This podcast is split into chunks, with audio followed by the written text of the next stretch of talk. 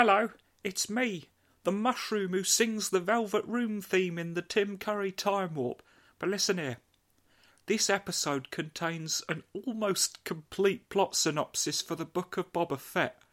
But don't tell anyone I told you, okay?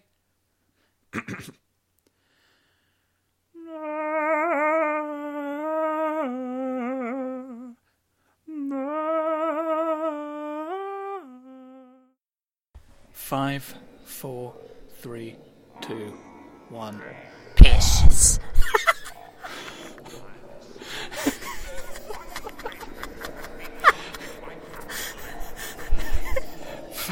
Fucking JoJo's Bizarre Adventure soundtrack starts playing.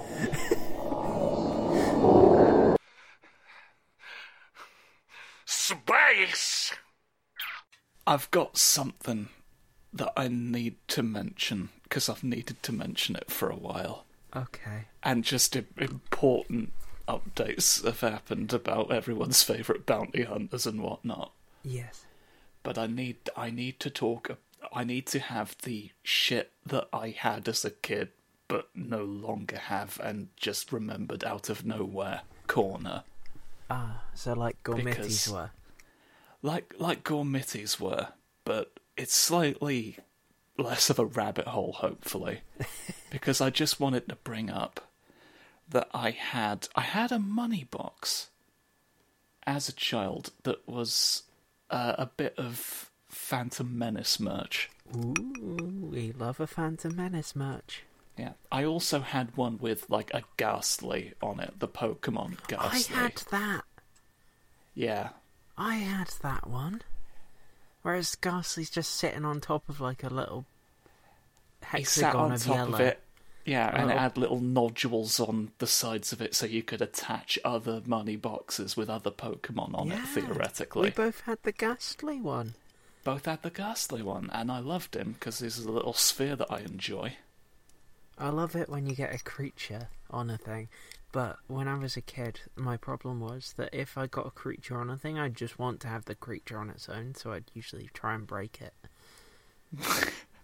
I I have no need of the thing, please. Only creatures. Mm, It's like, um, you know the free him ball? Yes.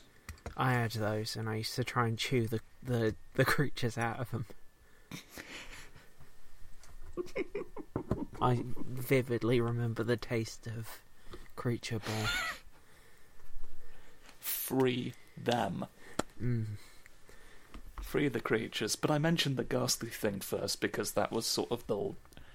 You know, it's just a Gastly on a hexagon, and I had less to say about it because it's very self explanatory. I want to talk about the Phantom Menace money box that I had, which worked on a similar principle. Okay. because it was Darth Maul was on it, and this was like a big Darth Maul, like a about a foot tall, I want to say, A Like- ch- Chungle Darth Maul. a, a Chungle Maul as we call it in the business. Chung Maul. And the thing, the thing about it is that you'd press a button on the money box, and he'd wiggle around. It was an animatronic Darth Maul. nice. and he'd do all of his wiggles. And the way it resembled the Gastly money box was because he had two nodules on either side of him, where the corresponding Qui Gon Jinn and Obi Wan Kenobi money boxes. Oh, so These I were could- huge fucking things, bear in mind. Like, the, amount of room you'd need to have this all set up. They could but have a they'd- fight. they'd act out the fight and all the the music was playing going I don't think it was Duel of the Fates. It was it was Oh. like I don't remember which Why one it was to be go honest. for Duel of the Fates? Well, a lot of interesting decisions were being made all around in terms of what audio was playing because like he had I assumed the other ones did as well, but he had lines that he'd say. But the thing about the, the problem with that As we've It's the du- established. Is that Darth Maul doesn't really have any lines in the film. Mm. So he'd press the button and he'd just say, If the trace was correct, I shall follow them quickly, Master. because he had no other lines in the. f- They couldn't even get a voice like to say, "I'll kill you, Obi Wan Kenobi, Like- with my gun sword." Like, maybe he said it, but like I don't even remember him saying, "At last we shall have our revenge." Which, like, I of the that. three lines, of the three lines he has, one of them being "Yes, Master." You'd think that'd be the one, but no. It's him talking logistics with his mate. with his mate Palpatine. Oh, Palpatines, Mr. Palps. our buddy, fan of deflector Shield. I'm afraid the deflector shield will be watching your career with great interest.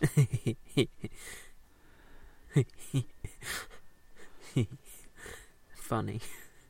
Funny jokes. Funny Palpatine based jokes forever. I've got a really funny Palpatine based joke, but it's so fucking niche, and I have no natural means of deploying it. But one day, one mm. day circumstances will align, and I will unleash the most devastating Palpatine humour the world has ever seen, and I'll probably get a medal. Um, you, it, like they do in Star Wars Episode 4, when they get Like they medals do, in it. That's good, They isn't get medals. They get medals in it. Princess Leia puts medals on me four times for my Mm. services to joke, I love joke. and then Darth Vader says, "Oh, I wish I had one, but I did being an evil." And then he spends the next two films thinking about how he didn't get a medal, and that's why he betrays the Emperor at the end. Mm. Is he just sort of suddenly decides he wants a medal now? Me a cool medal. You never gave me my funny metal circles, my my metal good job coins. I really like shiny things.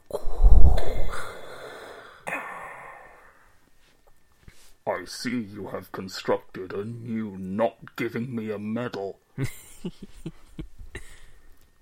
No disintegrations or not giving me a medal either.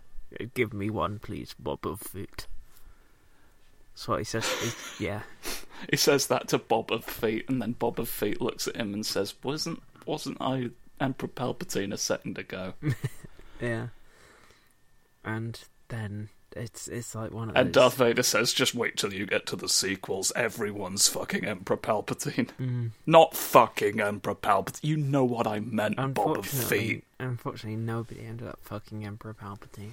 They Nobody fucked Palpatine clear- even once. They made it very clear that it was no fucking was involved in. Yeah, J.J. Abrams looked dead in the camera and said he didn't fuck. Mm. He didn't fuck, and he doesn't say Palpatine's name, but he's holding a picture of Ian McDiarmid. Mm. It's uh, environmental storytelling, we call that. It's what Bloodborne did in every level. Mm. Yeah. I also had a big Lego battle droid, Oh, that's fucking good. a big man, and he was like. I don't. Okay, so I don't actually know how long a foot is, but But certainly. like, the when you look at it, the thing you think is, ah, it's a foot. when I innit?" if I if I were to put a a really long sandwich, our favourite long sandwiches, next to this large droid, A it would probably yeah, the droid would easily have been taller, and he was made of Lego, and you pressed a button in his back, like he had sort of like a hammer anvil set up in his back, so you push it in. And it flips a mechanism round, and he flops out and stands up like they do when they're coming off of the transport That's the ships. best thing they do in it, and then they never did it again. They never do it again. It's so good. Like you watch them all like coming out and unfolding, and the music's going wah wah wah wah wah wah wah wah, wah. And it's so good. It's like it's Oh, shoot. consideration has been made for like practicality in that scene. Like this is an efficient way of moving a large number of droids around, and somebody thought about that. Josh, I need to apologise to Oh, you and for? to the fans. I just instead of singing the song that plays when they deploy, I sang the song from the arena in episode two instead. And I want to say sorry. I should have gone do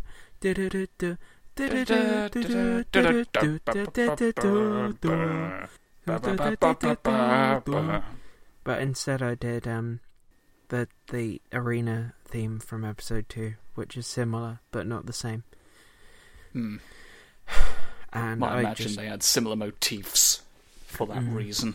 Mm. I just I just want to apologise because I know that uh, people will be disappointed in me if I don't address this and I We may will- still, I may still uh, receive some kind of backlash, but I'd like it to be known that I do feel very sorry for my actions. We w- we would almost certainly have been encased in barbed wire had you Mm. not issued that retraction. So thank you for doing that because I don't like barbed wire particularly. It would have been really cool though if uh, the battle droid theme instead of um instead of just being da da da They'd actually gone, Battle droid, battle, battle droid, battle, battle droid, battle, battle droid. It is a time for battle droid. Oh, I. you make me remember it now. like I wasn't expecting it to be quite so gung ho about it. it's so good So, for those of you who don't know, which uh, some of you may have guessed, and like, well done, because certainly you've been given no context. but um, the, the book of Bobathan Feet has ended on a high note. mm, like all the other episodes just said hey and then la la da da da la da da da da like it's sort of the sort of thing you'd hear in Witcher right It's very Witcher-esque, Mm. like this Which weird is- epic fantasy soundtrack Yeah, for which- Bobathan Feet. To be honest, it's weird, but I I like it. But Mhm. then they decided to pull the fucking stops out for episode seven, and instead of the hey, it goes foot, and then It was that was the moment that immediately, like, because it sets your expectations for what the rest of this is going to be like. It, like, it sets the scene. mm, Because I thought maybe like it'd be, I mean, like I wasn't expecting the music to be so dramatic in the first place, but you know, I thought it'd be like slightly breezy, but it just immediately starts off fat. and then the, the fact that they used Boba Fett. Fett. It's incredible. I literally, I literally died and then was resurrected by how good it was. This was fucking like again Witcher-esque, fucking dramatic, high fantasy tune that sounds like you should be fighting a manticore while it's playing, Mm. and it's just going da ba da ba da Boba Fett. Mm. And Like they forgot the words. Fett. Fett. It's so forceful. Imagine insisting on this. I'm so glad that they did insist on this. It's brilliant. It's brilliant, and I don't know why they did it. I mean, we're talking about it. I just keep thinking about it, you know. Yeah. To be honest, that entire series, I, I was lukewarm in my reaction to that original episode, wasn't I? Luke.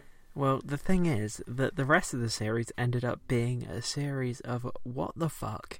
I love this, and what the fuck? Why did they choose to do this? Was most of my feelings. Mm. So, generally, what the fuck was like the overarching theme. It's just whether I was what the fuck positive or what the fuck negative. What the fuck derogatory?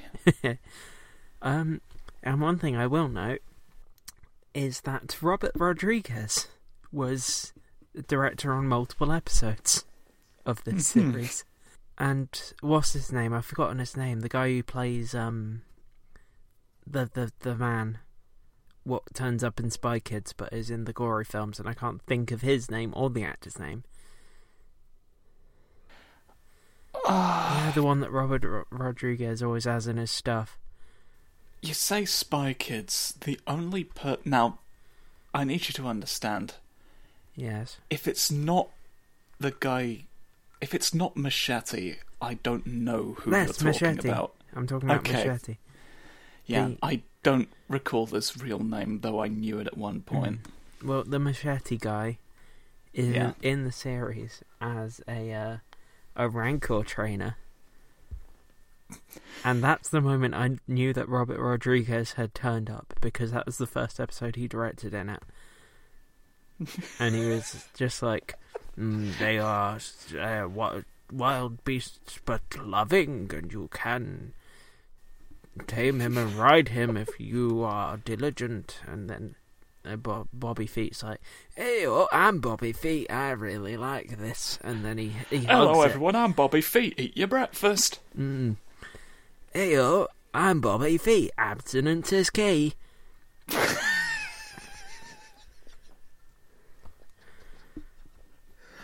Oh, Robert the Feet. I, as, as you can tell, I got him in the studio for this. Yeah, The actual Bobby Feet. the actual Bobby Feet. Hey, oh, here I'm here us. right now. Thank you for being here right now, Bobby Feet. Tell us about how many feet you actually have in real life. Some of them. Oh, ah, fuck. Wait, did they, did they add more for the show then? I got a funny book out. Go watch it on Disney Plus. I'm going to go now and teach abstinence only sex education in a school somewhere. Bye bye. Excellent. I'm Fantastic. Wonderful. Hopefully that fails and he falls in a hole. Oh no, I fell into the sulky pit again. The sulky. p- Aww. So speaking of the sulky pit, uh, Mhm. you know how I said that it died in the first Yeah. episode? I was wrong. Oh god, does does it climb out of the flames? Oh, it just it seems like it just sort of um it just sort of spat him up when he set on Ah. fire because it was You think alive. this? The thing is, you think the Sarlacc pit's gonna die, but then it remembers a panning shot of Kamino. Uh, so he he it turns back up when Boba Fett goes to try and get his armor out of it. Uh, he goes to look for it, but- but he doesn't know yet that Cobb Vanth, the Tatooine cowboy, has already got his armor because the Jawas all took it. Hmm. For some reason, he thinks that his armor would be in there, despite the fact that he got out, Yeah. fell asleep in his armor, and then woke up when the Tusken Raiders came and got him. like you do. And he he thought, oh no, it must have slapped my armor back up or something like that. So Well, he goes, Clearly, what the, the first thing the Tusken Raiders always do is fling Boba Fett's armor into the Sarlacc pit. yeah. Uh, but yeah, he goes looking for it, and he's he's like, sorry, the rats all just went on a little rampage there. That was that noise. Good. I support their right to go on rampages. Hmm. Um. But yeah, he's uh, like angling, angling his ship down into it because he's got. Oh God! Stop it! We're spoofing. Um. Yeah, he's angling his ship down to have a look in it with his light because he's gone and got his ship back. He's stolen it from uh, Jabba's palace where it was, Hmm. and then he goes there and he's angling a light into it, and then it grabs on, and then Fennec Shand, who's his his mate, who he's uh who he's helped at this point because she got shot in the Mandalorian series, yeah, and then Oh, at the right end in the the, Mandalorian series. yeah, and and when when she got shot in it, uh, Mhm. like a figure in Tusken Raider robes uh, was stood over her, and then she came back later with Bobby Feet, so we knew that he saved her. But in this, we show it's shown that he takes her to like this uh, cyborg mod parlor, like wild, crazy cyborg mod parlor where the guy's like Mhm. doing like crazy, uh, fun uh, body modding on people. Fantastic nonsense, yeah. Mm, yeah, and there's a whole sequence of that. Uh, but yeah, so she's there with him, Mhm. and then the Sarlacc suddenly uh, like goes, "Ah, I hate you," and grabs the ship and won't let go. And so, um, God damn it! Why? You screw him drawing your You anecdote. don't, you don't need to. You don't need to. Why? Mocha, why do you keep chasing Tato around? Mocha keeps chasing Tato around. Can't believe this. Um, Prison. so Fennec Shand's in there as well, and she like climbs up to hit the button. Mhm. And can you guess what button it is? Uh, the burn Sarlacc again button. No, uh, you you watched Do- you watched Do saw blades come out of the side of the ship and cut, cut the tentacles off? No, it's the best thing. It's the best thing possible. Yeah, you watched Yeah. episode two recently. I don't know why you were under the impression that I had watched this thing. Episode two, Star Wars. oh, the the two. film, yeah, the the, film. film. Star Wars episode two. the film. You Okay. remember? You remember when they're in the ship chasing Obi Wan? Yes. Chasing Um, slash being chased. Yeah, like that whole sequence. Do you remember the fun mines? They Fire go- a fun mine in the Sarlacc. Yep, they fire the fun mine. It falls into the Sarlacc's mouth like a Dodongo. and then it does the but un- but underground inside the Sarlacc. and there's like a shockwave through the sand around it, and it's so good. That's very good. I They- like that. They properly Dodongo the Sarlacc. Well, someone was bound to. It's so good. Honestly, basically everything that's uh that's Bobby Feet related in the series, I think is really fun. Like it goes absolutely silly with it the entire way. Hmm. And then and this is perhaps the most baffling thing they could possibly do. They've had episodes of uh well, they've had four episodes at this point where Bobby Feet in the past with his uh where he's uh learning about how the Tusken Raiders aren't like evil, they're actually just people and he ends up joining their tribe hmm and becoming mates with them. Uh, and then protecting them from evil gangs and things Hmm. until the gangs uh, killed the Tusken Raiders. And Just do it anyway. Yeah, it's all sad. Well, he goes to confront the uh, like leader of the Pike Syndicate, which is one of the ones off of the Clone Wars. They're the fun ones with the masks that turned up in Solo as well, Good. and they're like fishy in that. He goes there and he's like, "You will pay us protection money," and they're like, "Oh, we can't because we're paying protection money to these biker gang."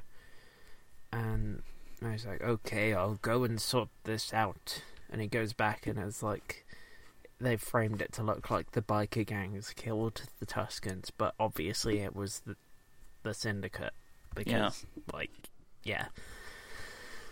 Um, but yeah, he he goes off. He goes off into the desert then, and that's when Yeah. he goes and finds Fennec Shand and all that stuff. I'm telling the story out of order, but yeah. Spoilers for a book of Bobby Fett, funny book. Um, but yeah, in the present day, he's and like the present day stuff. I really like it, but it's also like a mess. And see, this is this is the thing, and I think this is why I've liked this series so much more than a lot of the more recent Star Wars stuff. It's because it's just doing whatever the fuck it wants. It's like what I said before about Phantom Menace and that Yeah. Just going fucking weird with it. So he's first of all he's like, I am now the leader of Tatooine or Tatooine as he always says it. Tatooine, yeah. Tatooine. I'm the daimyo. and he's going around going around the town, and they're like, "Why aren't you in a litter like Jabba was?" And he's like, "I will not do this. I will walk around because I'm really cool." And then, um, and there's an assassination attempt on him, and he gets Mhm. away with it. And it turns out that uh, there's two Hutts. The Oh, twin, the. Hutt twins, who've come to try and because they're like, oh, we're just coming to take over the territory now that everything's settled down back home after the power vacuum that Jabba's death left. Hmm. And they're like explaining that, and one of them. No need to concern yourself with any of that. That Mm. resolved itself. Mm, one of them's got a, uh, a a big hamster that he keeps using to wipe the sweat off himself. a big alive hamster that he's got in his little hamster pot to the side that he picks up and just wipes the sweat off himself. That's terrible. And then, uh, and it's like set up like they're going to be the big threat. And then the next episode, they're like, "Oh, it turns out the Pike Syndicate's already moving into this area, and we don't want to cause any trouble with them. So here you go. Here's a Rancor to say sorry for trying to kill you." Because oh yeah, at this point they've also sent another assassination attempt from Black Krrsantan, who's a fun Wookiee from the comics. Um, Lovely. I but- love a fun Wookiee from the comics. Mm, but he he managed to get away with it because of all the friends he's made along the way so far. Ah, what if the real assassination attempt? Mm, yeah, it's like he's got his two Gamorrean guards who are his mates. He's got some Mhm. of some of the the body modders who also uh, drive fun like uh, mopeds, hover mopeds. What you do? Mm. And they all and Fennec Shand is there as well, and they all help him to not get killed while he's in his little pants from the Bacta tank because Krrsantan just like takes him out of his Bacta tank and flips him around the place. Doesn't think maybe shoot Mm. him while he's in the tank. Mm. There's Well- all this Bacta in the way. There's no Mhm. point. But then he lets he lets Krrsantan go, and later on, he uh, he goes and uh, Krrsantan's all upset, and he's in the bar, and because he's a Wookiee, and you know the Wookiees and the Trandoshans don't get on because the Trandoshans enslave the Wookiees. Yeah, you Mm. know this. Yeah, of course I know this. It's I'm the, here. the the lizard fellas. You know the lizard fellas like Bossk from Empire, Empire Strikes Back, the other bounty hunter in it. Of course I know all of these Yeah. words. Yeah, Bossk. Uh, he's one of them. But he's get there's some of them just fucking about near him, and he gets angry and uh, starts attacking him, and then then rips one of their arms off, and it's great.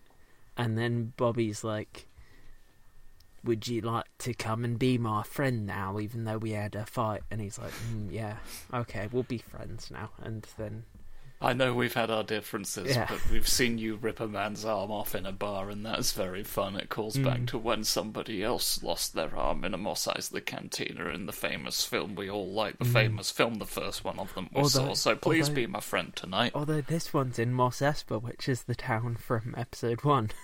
Oh shit! Yeah. Uh, so he's their friend now, and then um, they're basically preparing at this point for all-out war with the the Pike Syndicate, hmm and he's got all his mates there. He's convinced the other gangs on Tatooine to stay neutral, which obviously by the end they don't, because like obviously. Yeah.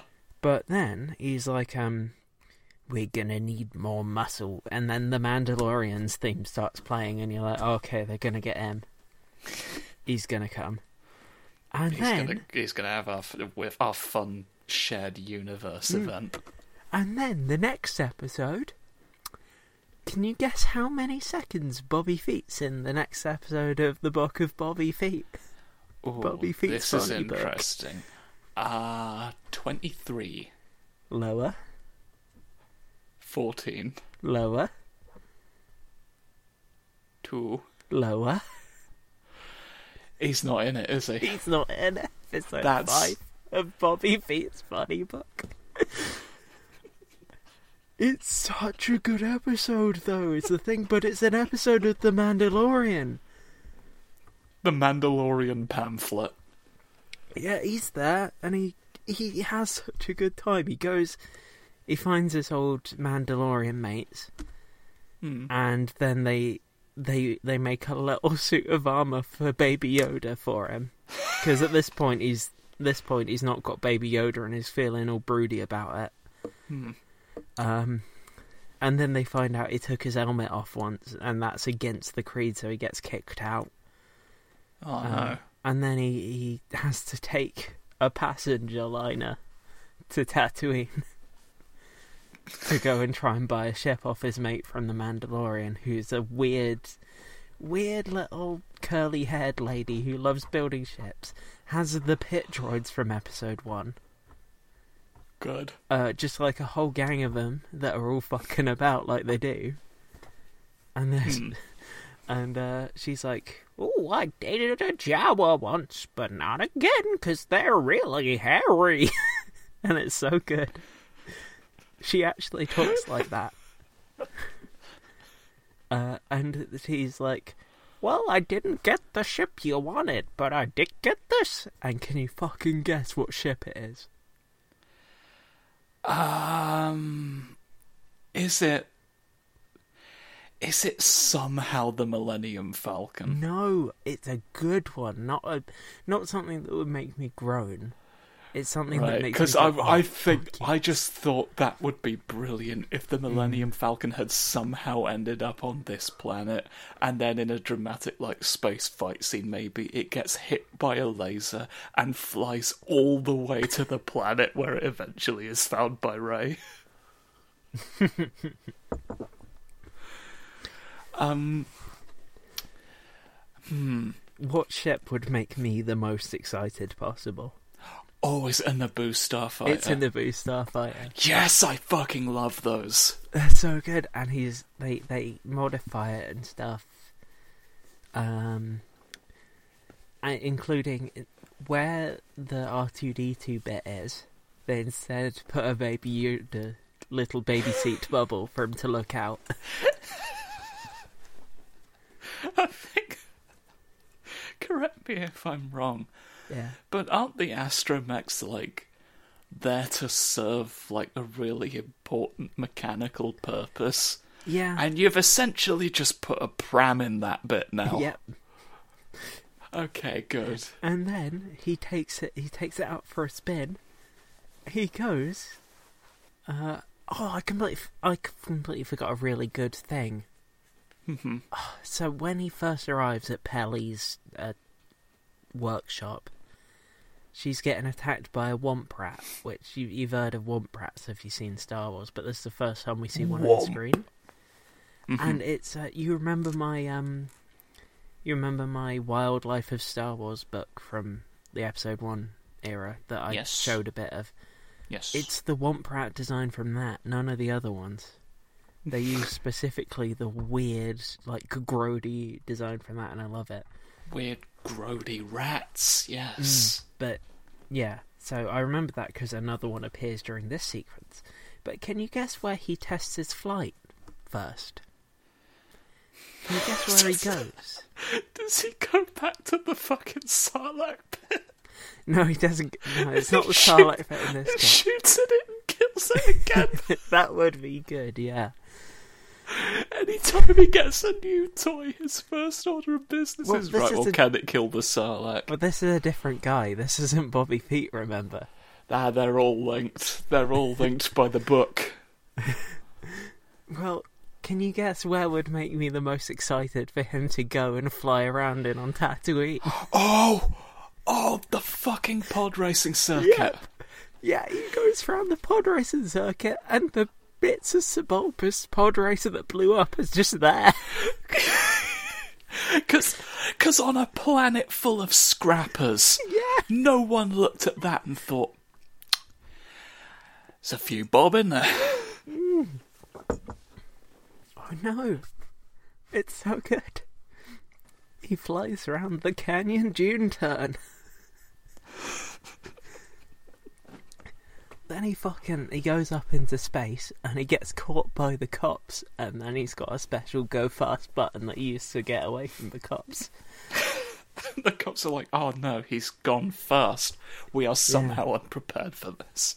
Yeah.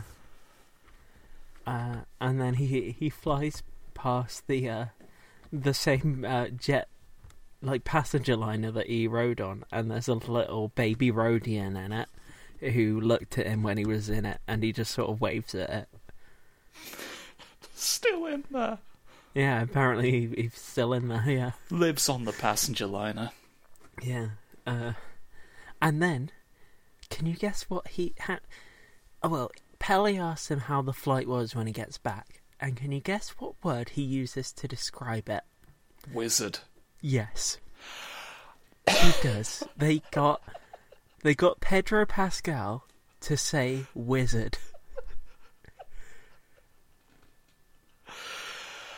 And, and then at the end of the episode, Thingy turn, uh, Fennec Shand turns up to hire him, and he says, "I'll help, but first I gotta go see a little friend." And you know he's going to see his mate Baby Yoda. His mate Baby Yoda is Um, gonna so- get all the guns they need. So at this point, you might be thinking, okay, so they've had this interlude. He's going to go off, and he's going to do this, and maybe we'll see that in Mandalorian season three. Yeah. Considering this is such an important thing. Yeah. So the next episode starts. Can you guess how many seconds of the sixth episode of the Book of Boba Fett that Boba Fett is in? Ooh. 29. Maybe a little less than that, but around that. Roughly 29 seconds of Yeah, bobbly it- feet. And in this case, he just like he's just like, "Oh, we're at war with the Pike Syndicate. Remember that plot line? Oh, I'm here." These and are the stakes, don't forget. Yeah, um, because most of the episode is fucking. This is the episode I didn't like out of all of them the most Uh-huh. because it's mostly the Mandalorian goes off to uh, the planet where Baby Yoda's with Luke, Yeah. uh, and most of the episode is him waiting around to be able to see Baby Yoda. Ahsoka's there for some reason, and then it's just a sort of nightmare deep fake Mark Hamill hanging out with yeah, Baby Yoda. this, This got talked about a lot. Yeah. And it goes on for so long. They're just fucking around. And then eventually, fucking Mandalorian's convinced to just fuck off without seeing Baby Yoda, but he, he leaves this little set of chainmail for him. Chainmail for baby. Mm, and then he goes back to Tatooine. Uh, but then at the end of the episode, the like ending thing for the penultimate episode of Book of Bobby Feet is Luke saying, uh, "This is Yoda's lightsaber here, and this here is the Mandalorian's funny suit of armor for you. If you choose the lightsaber, you get to be a Jedi, and if you choose the suit of armor, you go to go back and hang out with your dad. And then it, it ends. And there's only one episode left of Bobby Feet's funny book. So they've so so weird robot Luke has assessed that this baby Yoda is force sensitive. Then Yeah, he's been doing Force shit. He, he's, he's he been doing, doing the force. Okay. Yeah, he's like he was doing like Yoda Force jumps around. It was great. Do it. He's put all his points into sproing. Mm. And then he's like, he has his memories unlocked, and you see all the clones killing Jedi in front of him, and he's just like there being a baby. but yeah, but he's like, yeah, do you want to learn to be a Jedi, or do you want to go and see your dad instead? So that's the end of that. And then that's and then ba ba da ba da ba ba da. Yeah. So we pick up, and the stakes have never been lower considering we have just been on a two episode detour in a seven episode series to shit that just didn't need to be in it. Maybe the Mandalorian episode would have been a fine interlude. That's Yeah. fine. It was a good episode. It was my favourite of it. Although I will say, ordinarily, if you have, I say ordinarily, I'm basing this entirely off the like CW Arrowverse shit that hmm. I used to be really into until it got way too convoluted because of this exact thing, where mm. like they'd have an episode in each, and like you'd watch them all, and it'd give you like the full arc, but like each individual series only had this like snippet of events, so you had to go between all of them to get the full story. And like I'd rather all the relevant bits be in one place to be honest. Yeah, no, I But agree. cuz like, But, like, especially at the point where there were like eight different fucking competing series Mm. like it just got too much. Like I saw that, you know, I was watching uh, Black Lightning back when I had Netflix, and then I saw because I didn't know that that had been like roped into that shared universe, and then I saw like its episode of their big like multi-part arc, and I was like, oh fuck, I have to not watch this anymore as well. There's another one lost. Great. Well, in this case, at least it's only currently two shows. Yeah.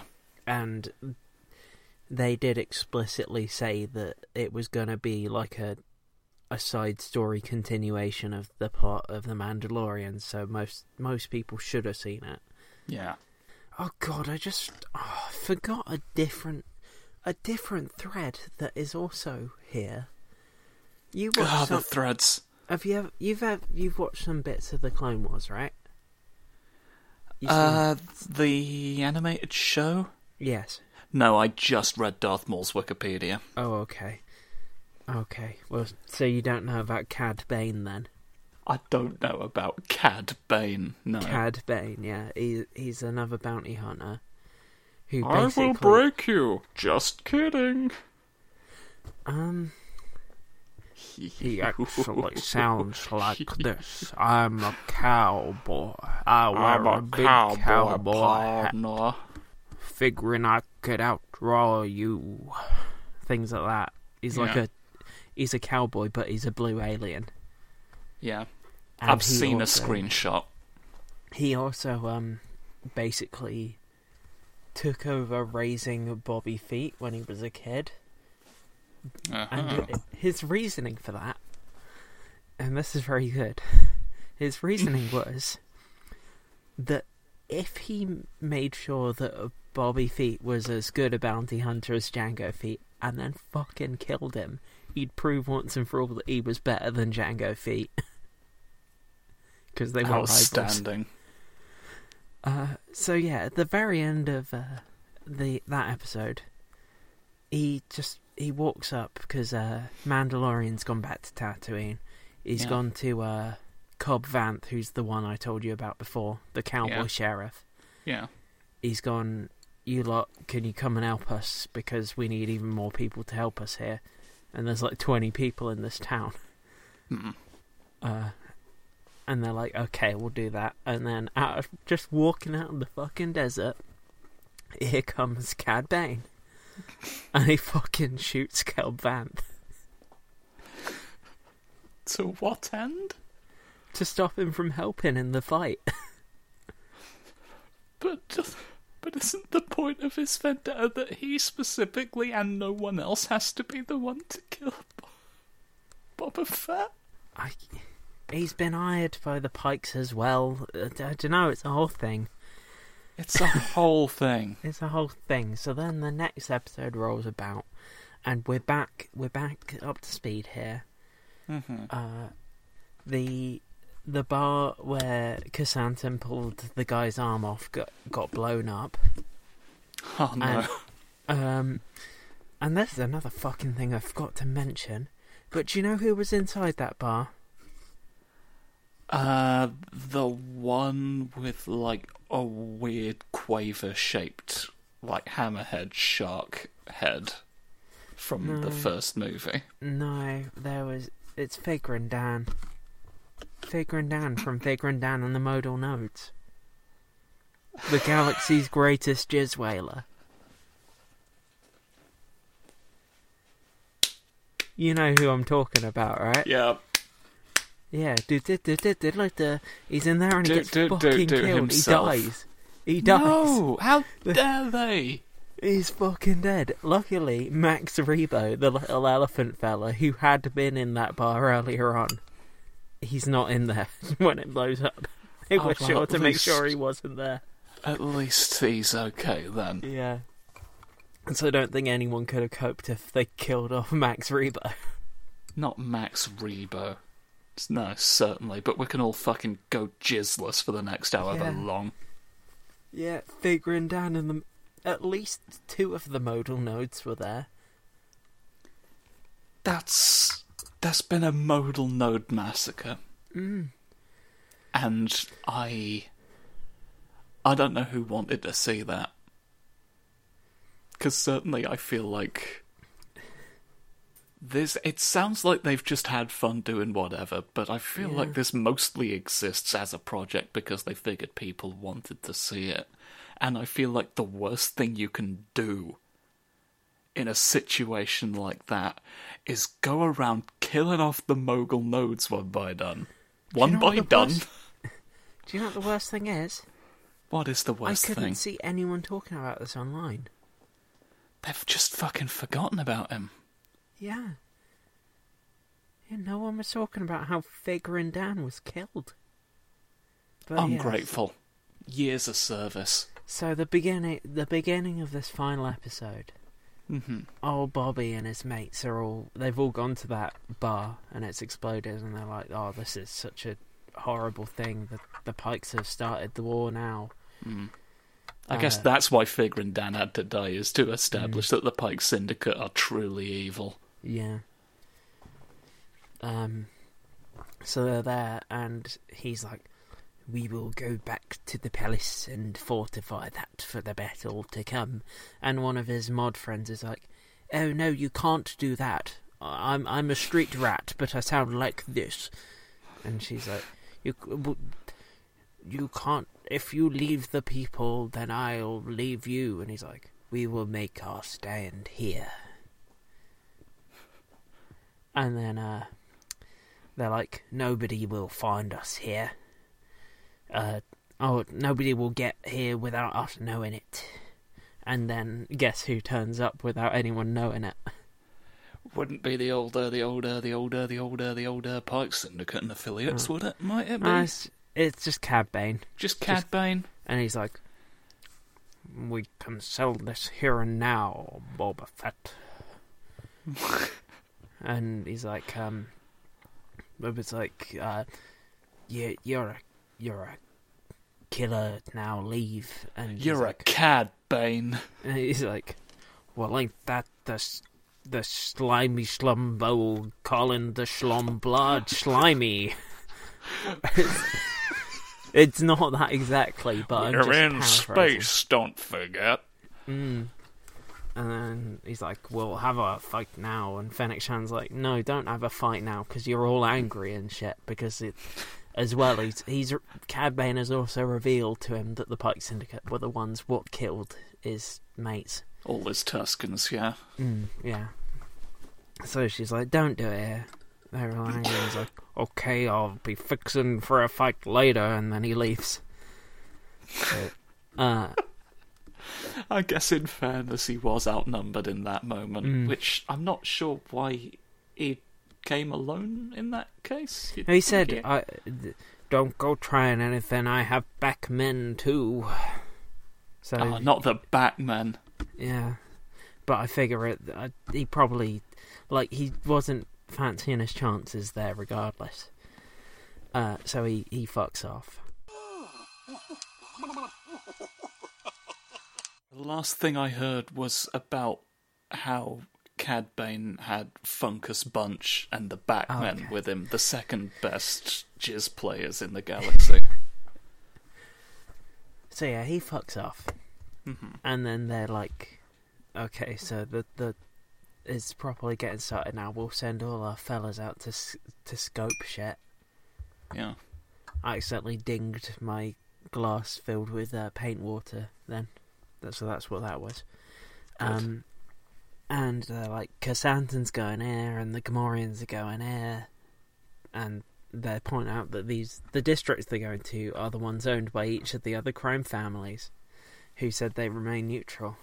And can you Mhm. guess what happens? They don't remain neutral anymore, do they? No, they don't. They just fu- fucking start attacking everyone. And Ah, man. do you know what? The the other saddest deaths in the series happen now. Oh no. There's two G- little Gamorrean guards who've been his proper mates the whole time. They get fucking pushed off a cliff by dog fellas.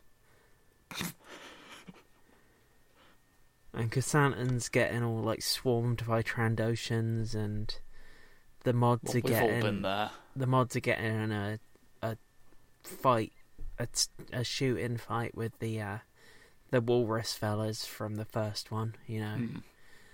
Those guys, like the one who got his arm chopped off, Yeah.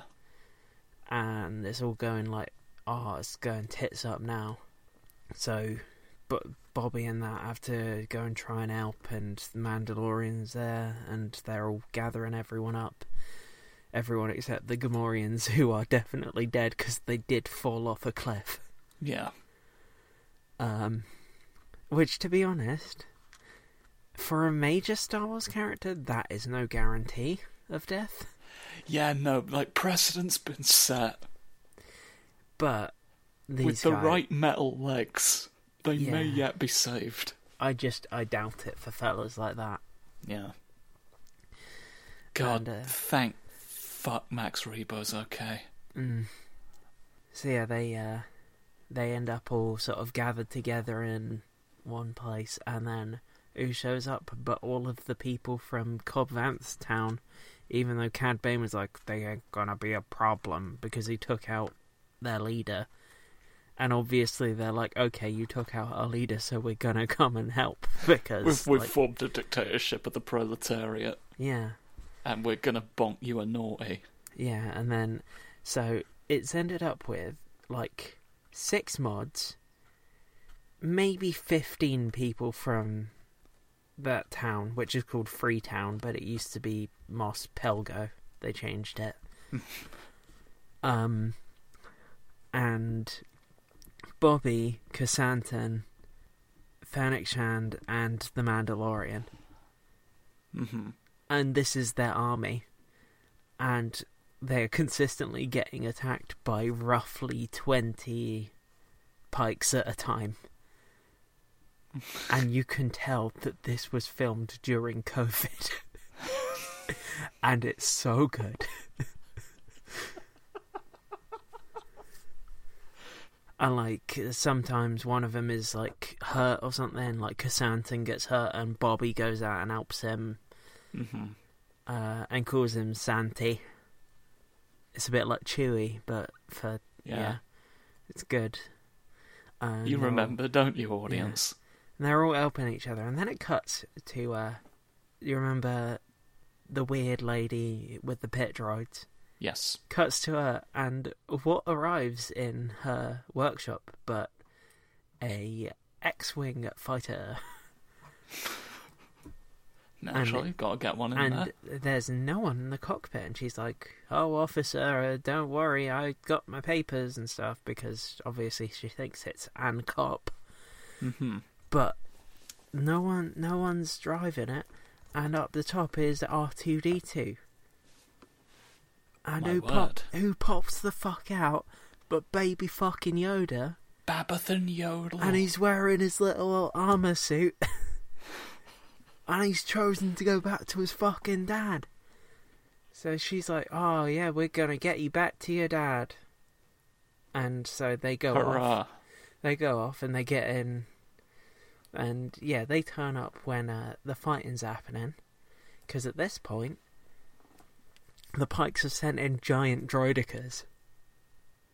Fucking big old The droidekas. big wheels.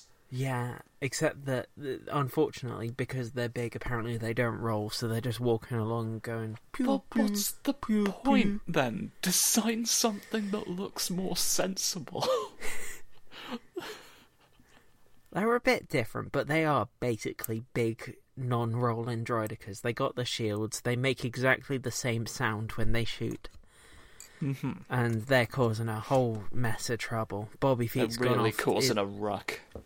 Bobby Feet's gone off. He's like, "Oh, I'm gonna get backup," and they're like, "But there is no more backup. We only had twenty people." and he's like, "No, I've got something. Don't you worry about it." Uh, and then he's gone off, and everyone's just trying to not die. hmm And uh, Mandalorian's trying to beat up a droideka, but he's doing fucking horribly. And then, Oh man. and then Peli turns up in a rickshaw with a droid piloting it, and she's like, "I got a present for you," and he's like, "I'm being chased," and they they ride away on a rickshaw. I haven't even, I never even touched on the fact that there was an extended uh, chase sequence uh, in a previous episode where they were trying to get the the aid of the mayor of Mos Espa who'd sided with the Oh, syndicate. is this when he says, "Tell the mayor I'm here now"? Yeah. Excellent. I was wondering. Oh no, sorry, that's a different time. Oh, sorry, he's, he's trying to get he's trying to find them there, and the guy was goes into the room like, okay, I'll go get him for you, and then he obviously gets in a speeder and tries to leave.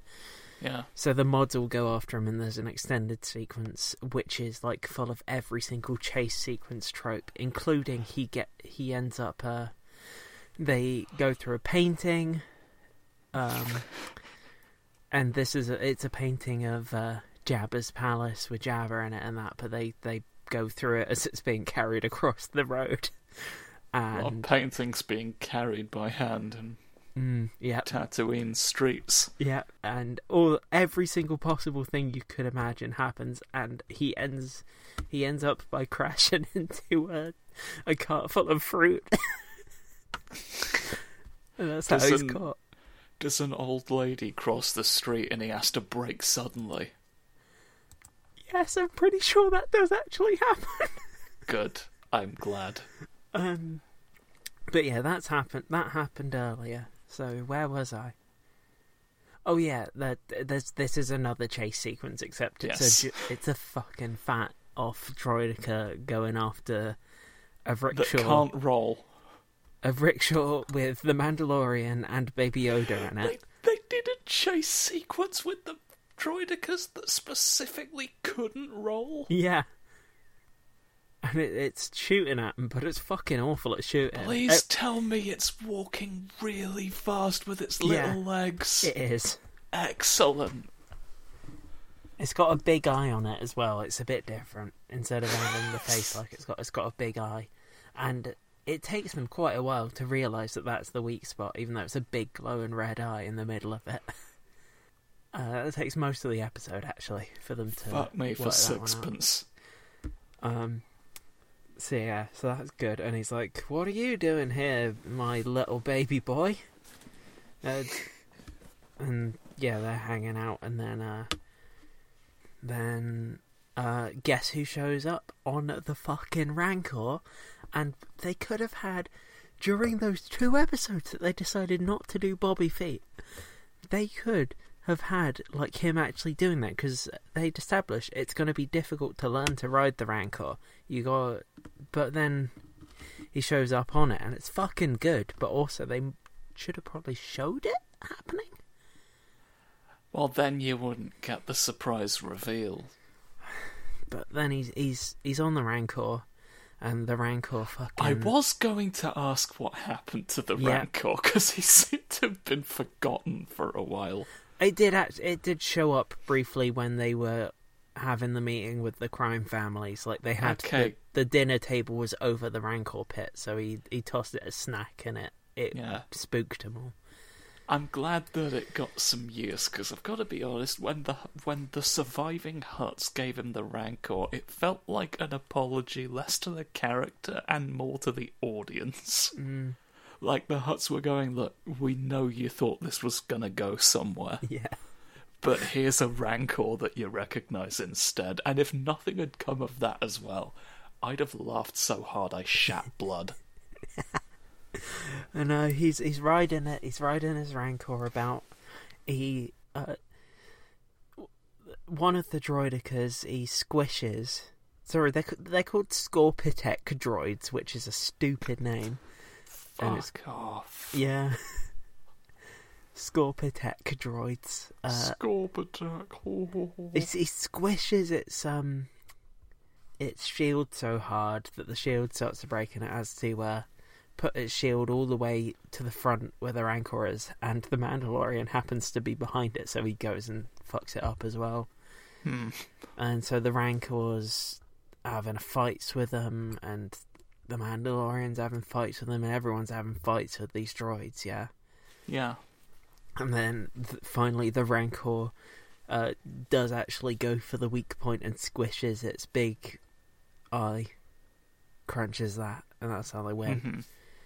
And then finally, finally, uh, Cad Bane shows up again, and it's just Bobby Feet and Cad Bane, and they're f- having their final face off, and he's like, I'm not a little boy anymore. And Cad Bane's like, Well, I'm faster than you were drawn to shoot, cowpoke. And then they they do draw off and Cad Bane wins, but Boba Fett's armor means that he doesn't actually die. He just gets sort of knocked over. Hmm. Uh, Seems like a bit of an oversight mm, on Cad Bane's part, who he- knew for a fact that he had this. he keeps shooting at him. Oh yeah, the reason he's off the Rancor is because when the Rancor went off, went at Cad Bane, uh, Cad Bane just sort of used used his flamethrower repeatedly every time it got close to frighten it a bit, and then it sort of knocked Bobby off and went away. Uh, That Rancor had seen the shockwave mine thing happen later, and he's like, "Oh no, Mm. I know where this is going. yeah. um, I don't want to be beamed." So yeah, they they Cad Bane's winning the fight, and Bobby's obvi- obviously not going to be able to win with his uh, technology and all that. And Mm. do you know what he fucking gets out? He gets his no, he gets his uh he gets his Tusken Raider stick. You know the oh, stick excellent. That they go and wave above They their love heads. they love shaking it. Yeah. Yeah. Oh, well, he had this whole vision quest thing to go and find a stick to turn into his gaffi stick. It was the whole thing. A lizard went Yeah. into his nose. Um. Uh. So, yeah, he got that, and uh, Yeah. so obviously it's a symbol of like this is where he learned that having a, a family is more important, and you can't just be an evil dude. You you Yeah. can be Sometimes it turns out having a family is more important than shooting a gun really fast. Mm. Yeah, and so it's a symbol for that growth he's had. And to be honest, I like it because it means that Temuera Morrison gets to be super, super likable. but yeah, he, he wins with that, and he fucking stabs Cad Bane right through his belly with the, the pointy bit on it. After Cad Bane was like, "You're a killer, and you'll always be a killer," he's like, "Okay, stab." Fair enough. obviously there is like a uh, when he walks away from Cad Bane's body, you can hear like a beeping and there's a red light. So maybe they're leaving it open that Cad Bane will survive that somehow Hmm. because, like, of course they are. They have to do that. Yeah. Um, we don't know if we we've not been able between the fucking rancor coming back the, the bigger droidekas. We're not the best at new threats, Mm, so we might need just a bigger Cad Bane who can't roll in the next season. uh, so it cuts to the um, like the the base that the Pike Syndicate is using, and all Mhm. of all the heads of the crime families are there, and the mayor of Mos Espa's there, and they're like, "Oh, we're just gonna have to fuck off because this was supposed to be a safe place to." Oh, does Boba Fett kick down the door and say, "Tell the mayor I'm here now," and then shoots him? No, it would have been good if Boba Fett had done it, but actually, just Fennec Shand, because she's a uh, assassin, she goes in and just fucking executes everyone in that room. In well, they, she Mm. just shoots the uh, the heads of the crime families and the guards. Then she uses a grapple hook to fucking hang the mayor of Mos Espa, who is one of the uh, he's one of the Hammerhead fellas, by the way. So uh, so he- eminently lassoable. Mm. He gets he gets hanged, and you see like his big alien, funny elephant feet wiggling around in the air before he goes limp. And then she just walks in and is like, "Yeah, you you you fucked up, mate, when trying to do s- evil stuff like selling spice, like in Dune, because Star Wars has that too, because they copied it from Dune." uh, and shoots him as well. And then word it, for word, I'm imagining this. yeah, um, and then it cuts back to Mos Espa, and the Rancor's like going fucking wild. He's just just jumping about, doing a King Kong, climbs the tower. Everyone starts uh, everyone starts shooting at him, being like, "Oh, the Rancor's going wild. Let's shoot him." And he's and then Mandalorian shows up and he's like, "No, you're scaring him. I'll go calm him down." Does a fucking horrible job at trying to calm him down. Almost dies. and then Baby Yoda comes along and is like, does just mind communes and sends the Rancor Does into mysticism. yeah, sends the Rancor into Sleepy and then goes and cuddles up with it and falls asleep, and it's very cute. Excellent. Mm. Uh, and yeah, so everything's all, I guess, resolved. Uh, That's incredible. Because I guess with it being a full blown war, it would have been difficult to engineer a situation where, like, the heads of the crime families didn't have to die at the end. mm, But, like, are they planning a season two? Because you did go ahead and just, like, have someone walk in and kill every potential future antagonist at once. although there's a lot of other guys in space, I guess. So, but Bobby, it's like the epilogue now. Bobby's walking around. Yeah. He's like bowing to everyone. He's like, "Oh, my arm hurts. I wish that we didn't have to bow with our right arm because my bloody arm hurts." And Fennec Shand's like, "Oh, you should have a nice little soak in the Bacta tank." And he's like, "Oh, but it's being used by someone." Wink. Um, Oh, no. yeah, and then uh, he he gets given a fruit. And it's, he's like, "Oh, I love this meiloorun fruit I've been given." He tosses it to Krrsantan. He's like, "Yeah, I love this." Or oh, he goes, and obviously, you know, he's saying, "I love this."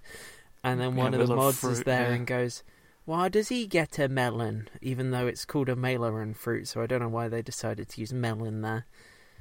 And then, yeah, it's all like great. They're like chumming about. And Then it cuts to Mandalorian in his ship, his his Naboo starfighter, and Baby Yoda's up there in his little baby seat. And he's like, "No, we won't do it again." And Baby Yoda's like smacking the glass, going, mm. and then he's like, "Okay, fine." And then he does the the go really fast button from earlier, and Baby Yoda's like, "Yay, I love this. This is great." And then it ends. It's great when we escape the place. Mm. And then it ends, and then the first bit of the credits happens, and he's goes, Bob, Boba Fett, Boba, Boba Fett, Boba Boba Fett, Boba Fett. Fett. And uh, then halfway through the credits, it cuts, and you see the Bacta tank, and obviously it's Cobb Vanth, the cowboy man. You know, he's in there. Yeah. And then the the guy who did all the, the body mods on Fennec Shand to save her is there next to the Bacta tank, so you know he's going to get some cyborg bits, I guess. Yeah. And then that's the post, the mid credit scene, and that's it. But nobody thought to save Figrin D'an. No. so, like, the thing about this is this is definitely, like, um, of the things, like, of the TV side of Star Wars, generally, it's been pretty much positively received every single time since that first Clone Wars movie that nobody really liked. Hmm. Generally, they've basically had hit after hit on everything they've tried for the TV. This is the first time that it's had a super like mixed reaction. Some people really liked it, and some people fucking hated it. and do you know what? Do you know where I fall on that camp?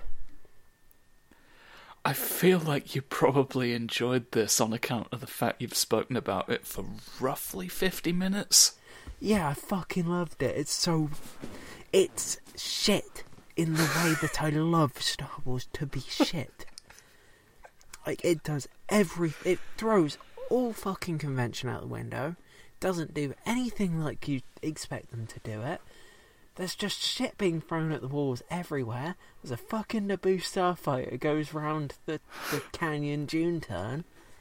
Sebulba's starfighter's there for some reason. He says wizard. There's two episodes with Bobby Feet's belly in it.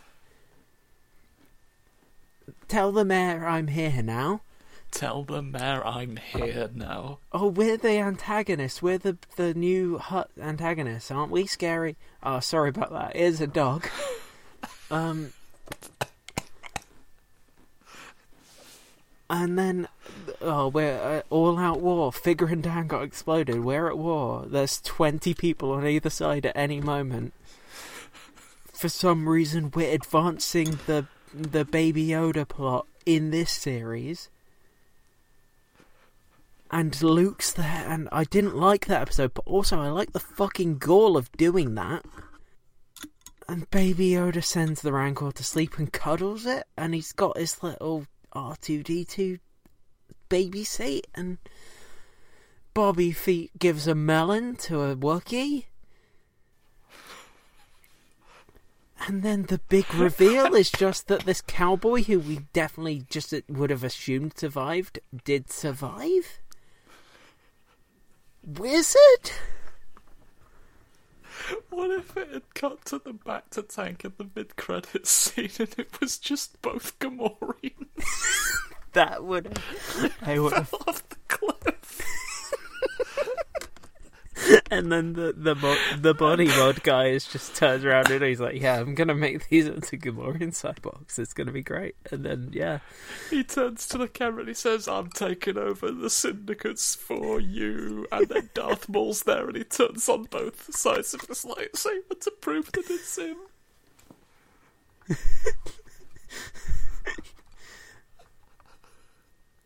I'm listening to the song now just to like get the actual end of series. Fat Boba Fett. Dum dum dum dum dum dum dum dum. Okay, skip to the. I want to. Oh. Dum dum dum dum dum dum. It's like they forgot the words, but the only words are Boba Fett. Bo ba bo ba bo ba bo bo ba bo fett.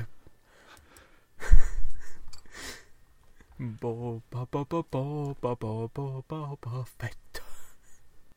Boba Fett, Boba Fett, Boba Fett's in this one.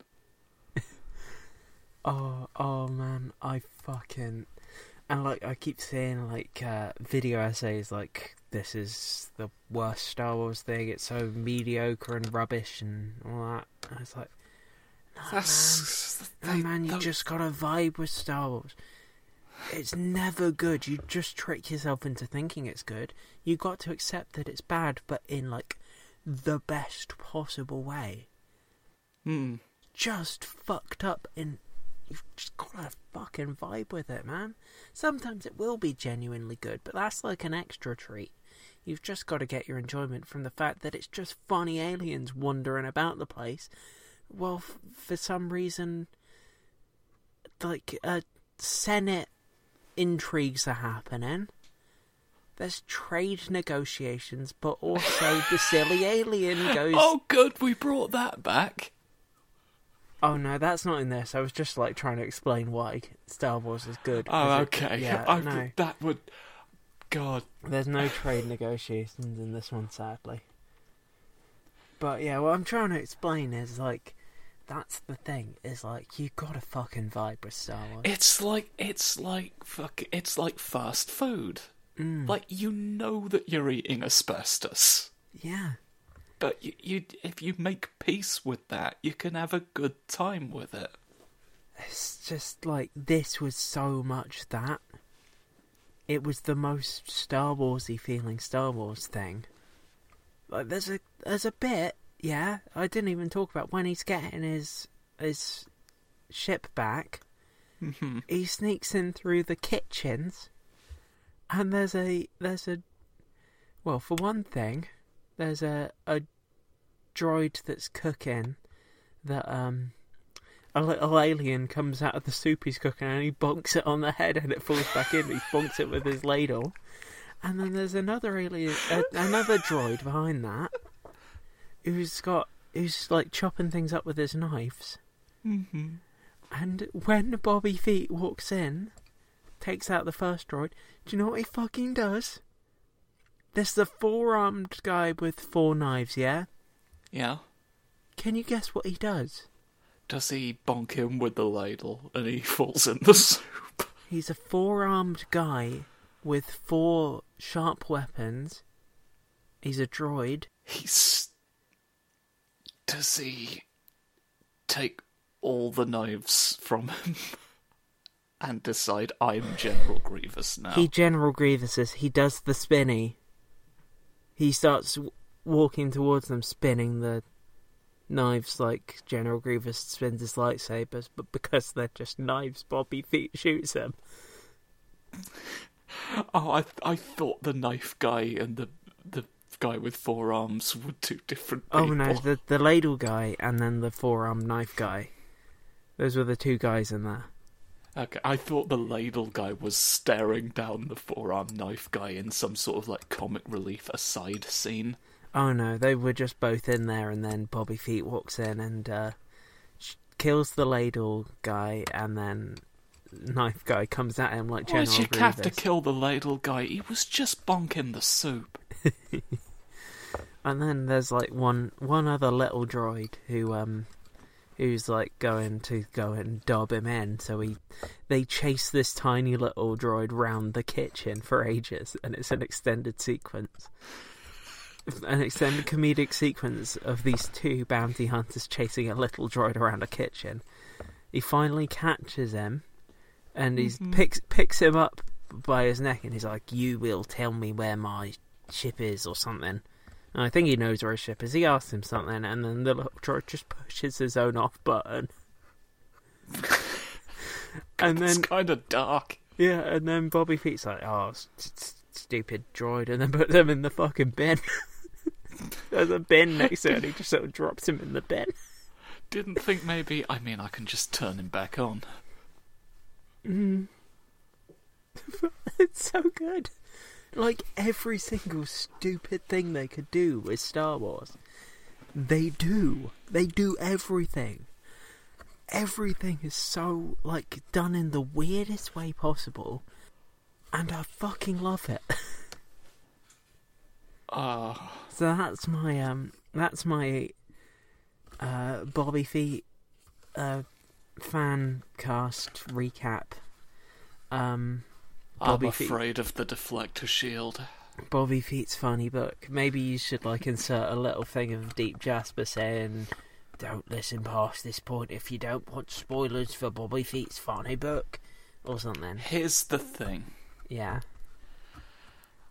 I want to upset people. Well, this is on you because I did suggest it. So, listener, don't blame me. listener, listener. Dubba dubba dub Boba Fett.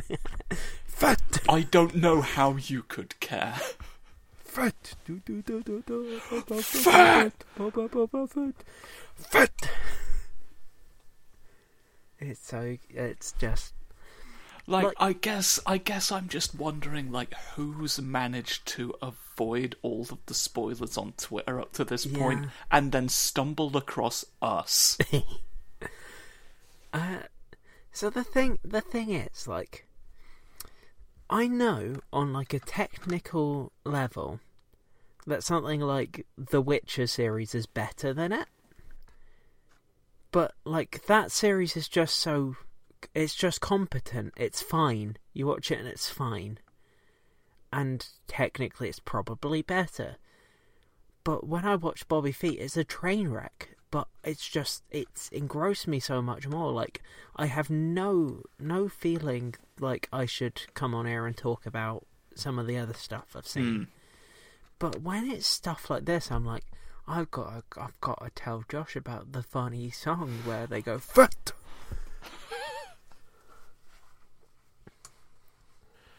Like it's it's this thing of like a good series or a good film you will watch once and be like that's good. Mm. I'm glad I've seen it. A good bad series or a film you will watch over and over and over again and probably have like more to say about it because there's like weirdly there's almost more to deconstruct. Mm. And like you can see, like like uh, one film that I will say is unassailably good that I do watch a lot is um the film Your Name by Makoto Shinkai. That is a Mhm. good film that I watch a lot, and I have a lot of stuff to say about it. But like that, it has to be transcendentally good for me to have that. Yeah. Whereas something just has to be interesting and weird for me to want to go on a rant like I've done today.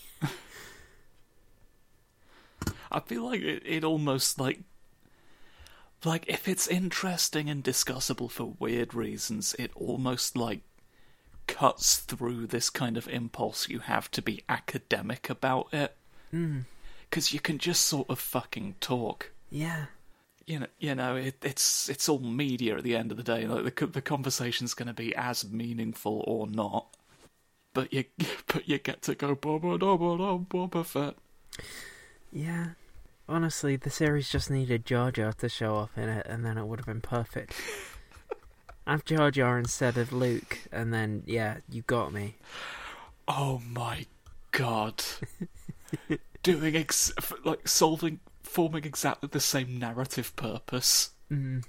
For some reason, he's the one who's hanging out with Baby Yoda instead of.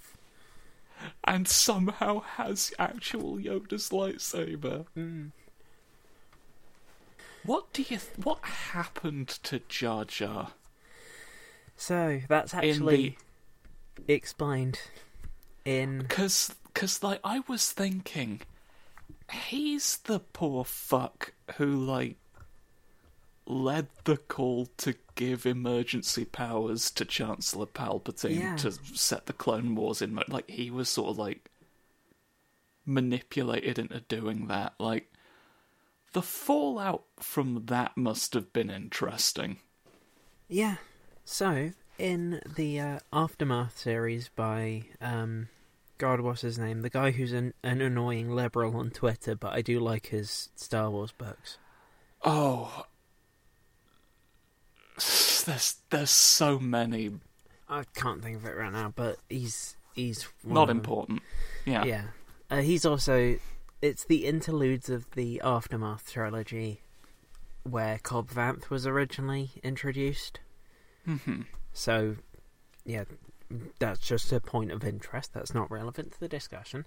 But one of the interludes is about um, Naboo, uh, like in the the moments after like you the parade bit you see at the end of Return of the Jedi Special Edition, Yeah.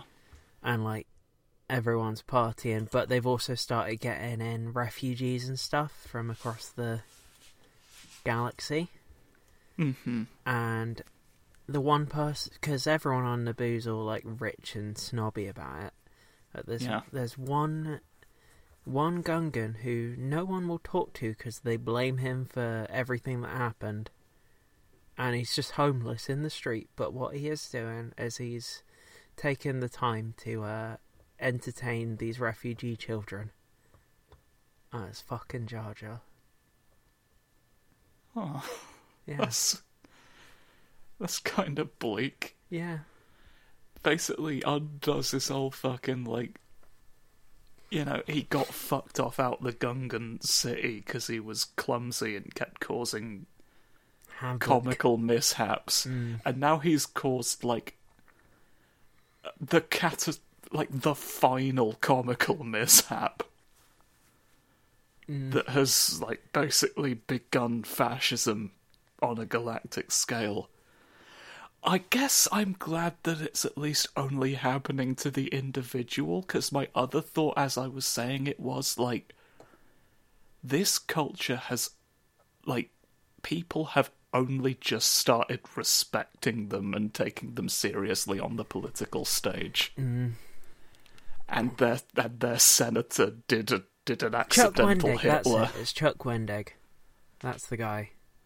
Ah, Chuck. He's fucking annoying on Twitter, hmm but also I do like I do like his Star Wars books a bit.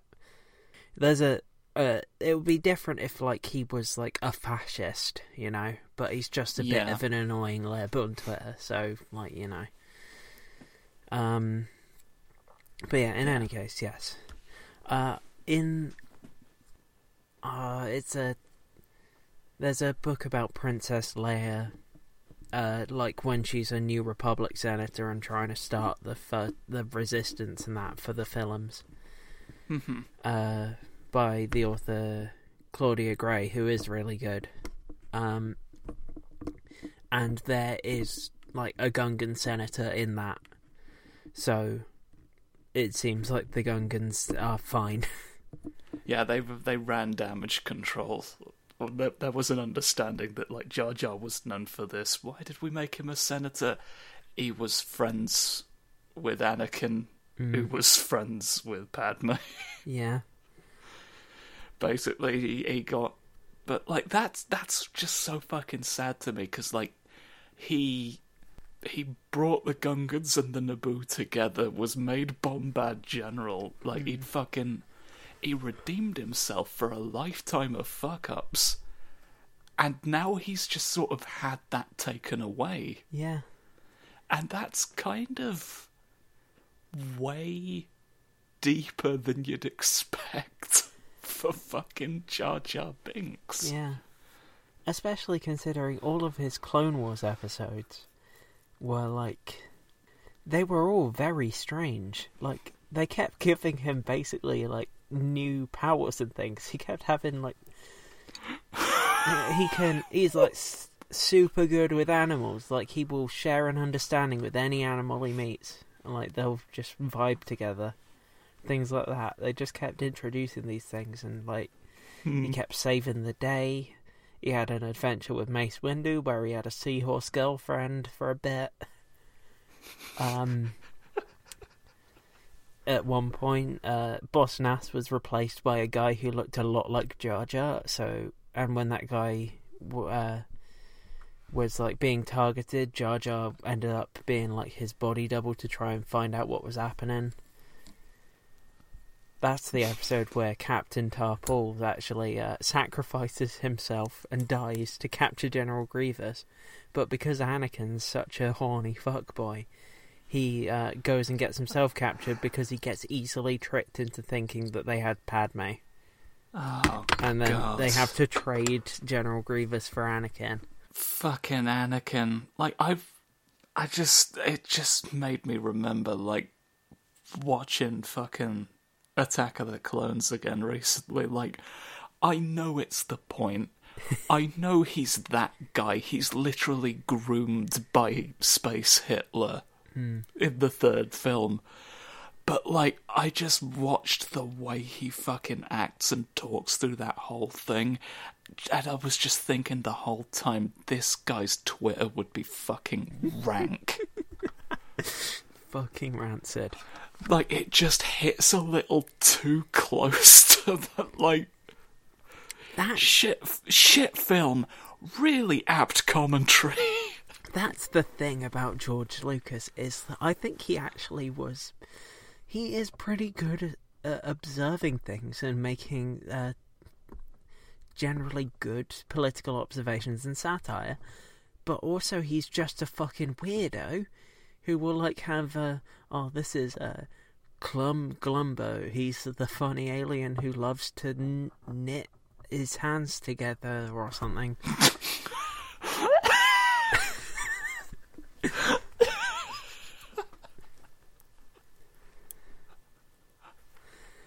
I don't know why that specifically is so funny. I couldn't think of anything. I mean, that film has a giant four armed lizard alien with a funny mustache called Dexter Jettster. Dexter fucking Jettster. And I always thought that he was supposed to actually be like part of the uh, the conspiracy when I watched it as a kid because of the way he he goes, "How deep your pocketbook is." He's very, like, sort of. I mean, I guess, like, that's why you want him as a contact, because hmm. he'd know things. yeah. What do you know?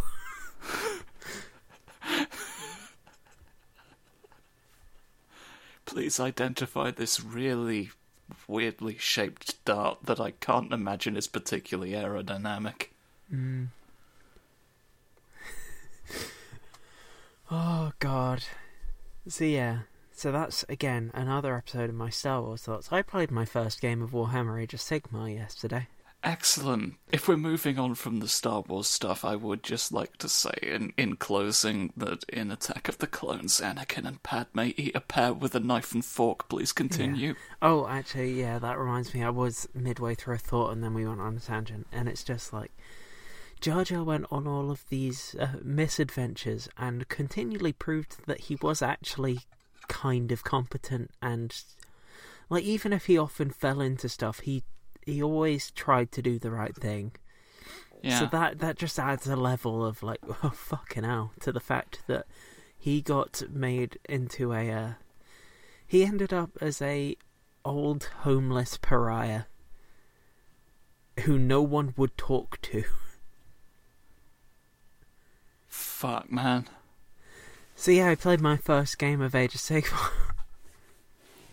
Hurrah, hooroo. I brought along my clan Moulder Skaven. I had uh, 600 points of them, and my opponent had 600 points of Kruleboyz Orruks. And I deleted them somehow. I did not lose a single model on my side. I rinsed his Kruleboyz. yeah. Uh, the first first combat, my Hellpit Abomination attacked his uh, Killer Velson Gnashtoof. You remember that guy? hmm The big funny dog fella. Funny Uh, doggy. First two, first two of the three attacks got him down to one health, and then the final attack is like the whole point of it is that the more models it's facing, the more likely it is to do damage because you roll dice depending on how many models you're facing. So when you're against one model like that, it's unlikely you're going to do Really anything. inefficient, yeah. Yeah, especially since it only does one damage. I fucking got it. That single single damage on him, which was all it needed. That's the first. Bonked him down. You bonked him right down. Mhm. Uh, he tried to come up with with all of his fellas and failed spectacularly at that. I uh, the only only two of my five units ended up in battle at all, and it was the Hellpit Abomination and some Rat Ogres. One of the Rat Ogres out of the two couldn't even get in because he was too far away. So it was a single Rat Ogre and a Hellpit Abomination. Completely destroyed his entire army. There was only his uh, like artillery thing. You remember the? I don't know if I showed you it. The Killbow thing, the the giant unwieldy crossbow that was Yeah. held. Yeah, that he shot it into my hell pit. First shot did nothing. Second shot did a fair amount of damage. Uh, the Hell Pit Abomination has a uh, healing ability if you, and so I healed up partly. I got the perfect rolls to heal as much as I could. Charged in and took out that as well. And despite the fact that I was supposed to be like, my entire objective was just to survive and not get killed. Hmm. Considering I started the game with only two of my models on the, the board and the rest came in after, the whole point was just the models that started don't die. Yeah. Uh, and instead, I won by completely deleting the entire opposing army. You've successfully conducted war. Yeah. So that was good. I was supposed to have my first game uh, Thursday last week instead of Thursday this week, but my rat bit directly through my lip. Yeah, your rat really did a fucking number on you. Yeah, it was. It's actually almost fully healed now. I'm really surprised. Like it's barely a thing now. Even though Oh, it's there you go. You got fast acting lip healage. Yeah, but uh, the stitches probably help considering I had to go to fucking A and E. But Yeah. yeah. it's um, it's my own fault really. I give them treats through the side of their cage sometimes, and also I sometimes go up to it and like go, "Mwah, mwah, mwah, mwah, I love you, mwah, mwah," you know. Yeah. And this time he thought, "Oh, this treat for me. I'm being given treat to bite."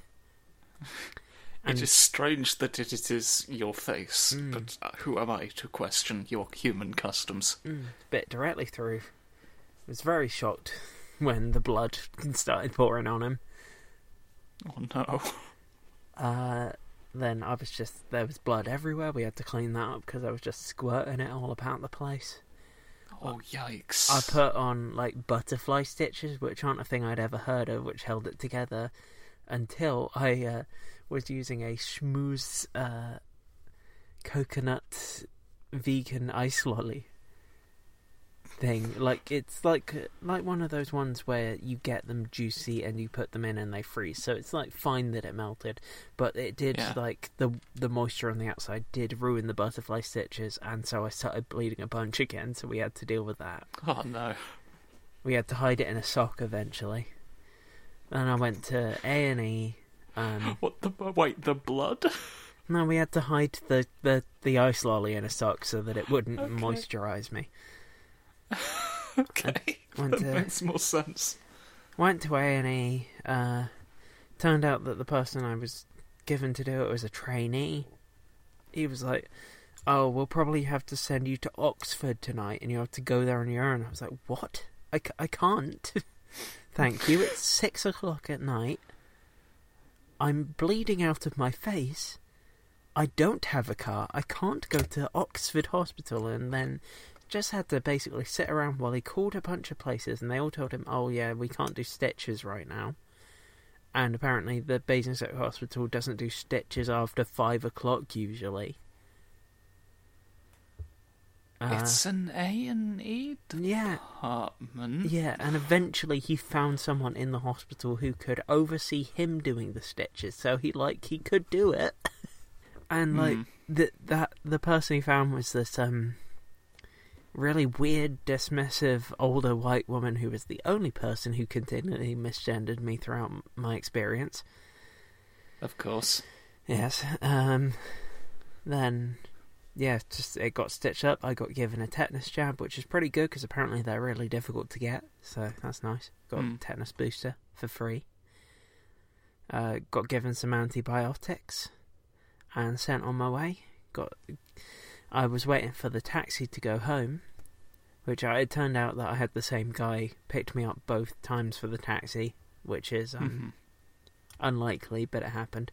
But while I was waiting for the taxi, I was like, okay, I'm gonna go find the coffee machine and get a coffee. But instead, the calisthenics chaplain stopped me to give me a chocolate, and I talked to the calisthenics chaplain for a long time. Hmm. He was just he was he was the chaplain. It was just the chaplain man who who happened to just be the only person in the reception area for Basingstoke Hospital at the time, just standing there with a box of chocolates next to him to hand out to anyone who goes past, whilst doing calisthenics on his own. And then we just talked about animals until my taxi arrived, so I didn't get coffee, but I did get a mini Wispa bar. What a bizarre interaction. Mm. That's the kind of like objectively harmless interaction that feels like an assault. I'd be petrified. Yeah, I was, but it ended up being a rather nice conversation. It was just very strange. Like, why was he there? What was he doing? Why did he decide to do calisthenics in the very empty reception area for Basingstoke Hospital? what are your What are your intentions, liminal man? This was at like 8 o'clock at night. So, yeah, that was my last Thursday. Eventful. Yeah. So in the past week I had that. The next day I had to take off so that my stitches wouldn't break open. So I had to work the Sunday, which meant uh, working a shift that I don't usually work. So Sunday, then Monday I worked. Tuesday we had someone in to fit a shower to our bath. So that was a whole thing. Wednesday morning we had people come in and replace every window in our house. I was on my bed while the guy was in replacing the windows, and he didn't know I was there, and I was really hoping he'd finish in my room before I had to leave for work, but I couldn't wait any longer, so I had to climb down awkwardly and surprise him, and he was like, "Oh, I didn't know you were there," and I was like, "Yeah, I was just sleeping, I guess." Um, That's the second story of somebody having a window replaced near them as they were in bed that I've heard this week. that's good. What is going on at the glass house? We were promised that the windows would get fixed. October 2020. That's when we were told they'd get replaced because they've been absolute nightmares. Mm. Like some of them didn't uh, move, so in winter they were open when you didn't want them to be. In in summer they were way too not open enough for summer Hmm. and stuff. And I moved my entire bedroom round to allow access to all the windows, and then it took them over a year. So my room is in the worst possible arrangement, and it has been for way too long. And I can't, I can't even move it back yet because they ran out of glass. So one of the windows in here, and all the windows in the bathroom, have just got like a a plain sheet of material in them. So I can't move anything around Now, Al- because it would block that again. Elodie, Yeah. The phraseology ran out of glass. Yes. The way. Like, for that to be the reason this has happened implies that they were, like, blowing the glass directly into the window. Like, just spinning the window like fucking spider silk, like they didn't just have a window built and then installed it. Like they ran out of sand.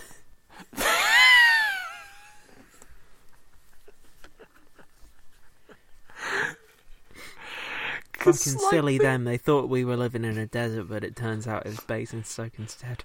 Because, like, the alternative is that they they turned up like, yeah, we ran out of glass. We're just going to install what we've done. Be-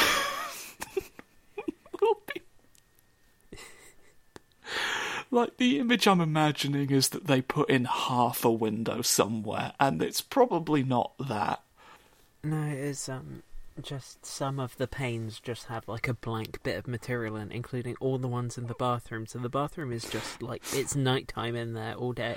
So they didn't like let they didn't think maybe let's for now leave in the ones that are already there.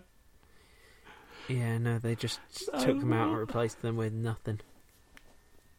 Are they getting I didn't paid by the frame by any chance? I don't know how these things work. I don't know. Um, but I never even considered that option. So like, it's. I guess I'm also not smart. And then obviously, uh, the day after the window incident was the day that I had my Warhammer game, and then today I worked and it was fucking long. And then as soon as I got home, we started this bullshit. So that's been. That's that's why my energy is like it is, I guess. That's how we ended up here. This wasn't even supposed to be a particularly long one. Again, it's No, I'm. I'm kind of amazed. Yeah, I just I didn't think I'd talk about Bobby Feet for so long. It just was just It's just Bobby Feet time. It Bob- you, you can't you can't Fucking- stop him. Tell the mayor he's here now. tell the mayor I'm here now. Wizard. Remember everyone. Remember everyone. What rank are the battle droids with yellow on them? They're like the the commander ones. Okay, because that's the one that I had that was the big Lego one, and I never got the chance to bring that up. Okay, yeah, they're they're like commanders. They're like the captain ones of them. Okay, good. I had a big foldable captain. I'm still recording, so like. So am I. is- Okay, that's good. This is in. This this is. Yeah.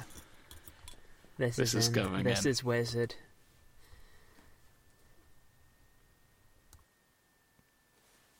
God, I'm I'm just so fucking relieved about Max Rebo still.